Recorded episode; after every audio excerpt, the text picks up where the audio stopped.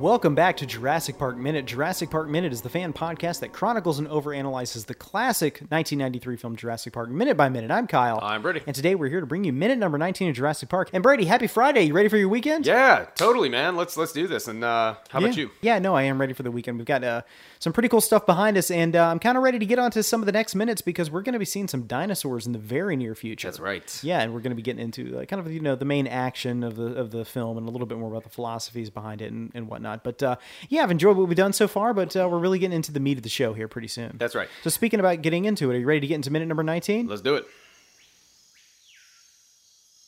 In the previous minute, we saw the helicopter carrying Dr. Ian Malcolm, Dr. Alan Grant, Dr. Ellie Sattler, Gennaro, and John Hammond land and drop them all off. At minute number 19, we open with a shot of the waterfall. The camera pans down to reveal a locked gate. A man steps into frame and opens the gate, which allows a Jurassic Park Jeep to drive through.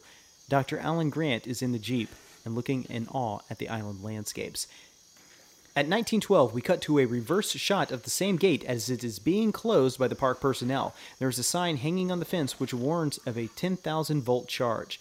At 1920, we cut to another shot of the two Jeeps driving away from the helicopter landing pad. In the first Jeep, we can see Dr. Alan Grant, Dr. Ellie Sattler, and Dr. Ian Malcolm. In the second Jeep are Gennaro and John Hammond. Gennaro asks Hammond if the 50 miles of electric fence is in place. Hammond confirms and tells Gennaro that the concrete moats and the motion sensor trackers are also in place. Hammond tells Gennaro to try and relax and enjoy himself. Gennaro fires back at Hammond that they are not there for a weekend excursion. It is a test of the stability of the island, and that if in 48 hours he is not convinced, and he will shut John down. At 1950, Hammond tells Gennaro that in 48 hours he will be accepting his apologies. At 1955, we cut to a shot of the Jeeps rolling over grass hills. And thus ends minute number 19 of Jurassic Park.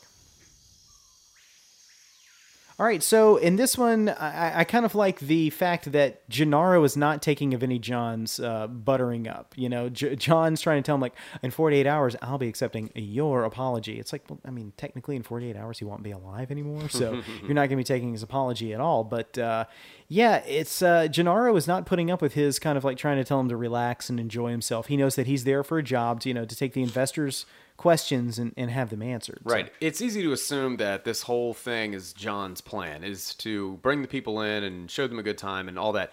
But you got to remember that it's not. This is all Gennaro's plan. This is all Gennaro's operation. So he is kind of the main guy who's got all this going on here.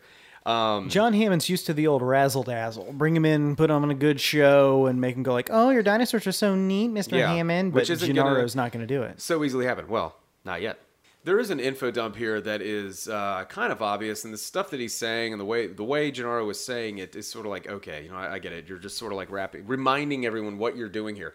Well, that has to be done. That's very uh, necessary. The audience needs to be reminded at this point why we're here. Uh, we've had a lot of fun. We've gotten to meet a lot of characters. There's a lot of exposition going on. We've got this whole Nedry guy and his whole thing. Like, it's very easy to forget why we're here. All right. of the stuff that was spoken of uh, with Rostagno in the beginning needs to be readdressed at least once, and that's what this uh, scene is all about. And I do think it's it's very important. Um, it's also some really good character building for Hammond. Uh, so let's see. There was a shot that for whatever reason was deleted from the movie, and it was I know the uh, shot you're talking yeah, about. it was kept yeah. in the trailers and things like that. And Ellie reaches out and grabs a leaf. A very cool shot. The camera's like attached to the jeep as it's spinning around. Um, and later, when the Jeep's uh, parked, she's looking at the leaf, wondering, you know, she's saying something like, "This there. shouldn't be here. Yeah. This shouldn't be here." And why, why would they have taken that out? I think that that's an important shot to kind of get the the sense of wonder that a paleobotanist would have. She would identify yeah. a plant like that by eye and be like, "Wait a minute, right? This isn't a Carthenium calycula or whatever, you know." Yeah. So it's strange that they would have taken that that shot out. It's it's very nice. Um, now, yeah. So, uh, Let's see. So let's get on the character of Gennaro here. We're talking about how this is all his operation, and later on, uh, when the vehicles have stopped, Grant runs back from his car and says, "Gennaro said to stay put." Just thus further emphasizing the fact that he's the guy who's in charge. He's the guy who's calling the shots. So of course, right. when he runs off, ain't nobody yeah. in charge now. So somebody's got to step up. Yeah, he's kind of a hard ass, uh, but it is his his doing that everybody's there yeah. at this point. Yeah, uh, he is a mix of characters from the book. They did a lot yeah. of like combining of characters and subplots and things like that from the book for the movie. Uh, there's a character in the book that was omitted from the movie. He was in one of the previous drafts. His name is Ed Regis, and I actually thought he was one of the more interesting characters in the book. He was a spokesperson for Jurassic Park. He's the guy who's on the tour group who ends up getting out of the jeep and abandoning the kids. Anyway, it just kind of made sense that they would combine all of these things. It's, is kind of pointless to have all of these characters when you can just you know compress everything. Right. So yeah, it's. Uh, I think Gennaro is an interesting character, and uh, really like what they do with him. I think um, Martin Ferrero's performance is actually really good too. Oh yeah, no, he's he's fantastic in the role because he does kind of play it like really wormy and annoying, you know, and, and you you're very happy when you see him get eaten later because he's kind of standing in the way of progress. But at the same time, he's raising really good concerns here. He's trying to make sure that everything's safe and in working order. And his, you know, his turn, which we'll get into later, is hilarious because he goes from this, you know, very serious hard ass who's got to run this show and make sure everything's going to go smoothly and hey we got to go according to the books all of a sudden upon first seeing the brachiosaurus next thing you know he's like talking about how we're going to have coupon day and all Right, this yeah. and it's hilarious his uh his turn It is. but um there's something else important that happens in this scene and it's whenever someone's like closing the gates they really put emphasis on the sign that says 10,000 volts and i mean you really hear the buzz of Yeah. the, the hum of the um the foley of just kind of it's that there's electricity yeah, running through the fence. Yeah. a huge current, uh, and that's you know things that we come back to later on. Is is we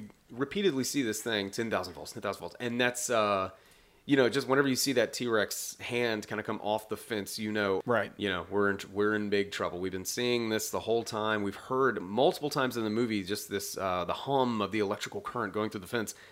and you see Joseph Mazzello climbing the fence later. I mean, it, Uh, it is yeah. is brought back up several times that there's electricity in right. these fences. Yeah. And that really adds. If we hadn't seen this little sign over and over again, would put such emphasis on it. That scene where they're climbing over the fence wouldn't have had the. Yeah. Uh, I don't know, just the uh, anticipation that it does. Well, there's several different bad guy. Well, not bad guys. There's several different factors acting against the protagonists in this movie. There's the Mm-hmm. nature of the dinosaurs themselves. There's the oversight of somebody like John Hammond putting this whole thing together, and it's not exactly working well. But there's also the park itself and a lot of its design that's there to kind Mm-hmm. of get in the way of our protagonists as well. So this electric fences being everywhere, keeping them from one side of the island to the other, it is almost uh, it's it's something that has to be overcome. so and it's yeah, it, it is cool. Like they're dropping it in very subtly, just letting you know, hey, there's electrical gates here that will kill you if you try to touch them. Yeah.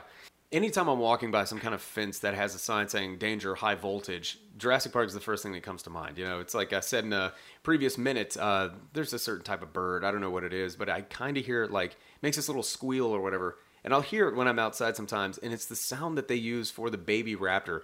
And that's the first thing that comes to mind. It's not this type of bird that I should be aware of. No, it's the movie Right. Jurassic Park. So Yeah. it's an- another case of that.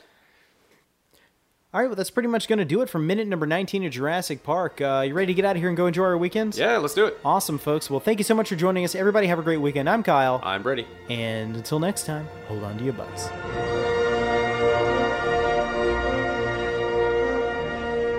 Jurassic Park Minute is a fan supported podcast. If you like the podcast, then leave us a review on iTunes. You can contact us at JurassicParkMinute at gmail.com and visit us online at JurassicParkMinute.com, Facebook.com slash Jurassic Park Minute, and Twitter.com slash Jurassic Minute.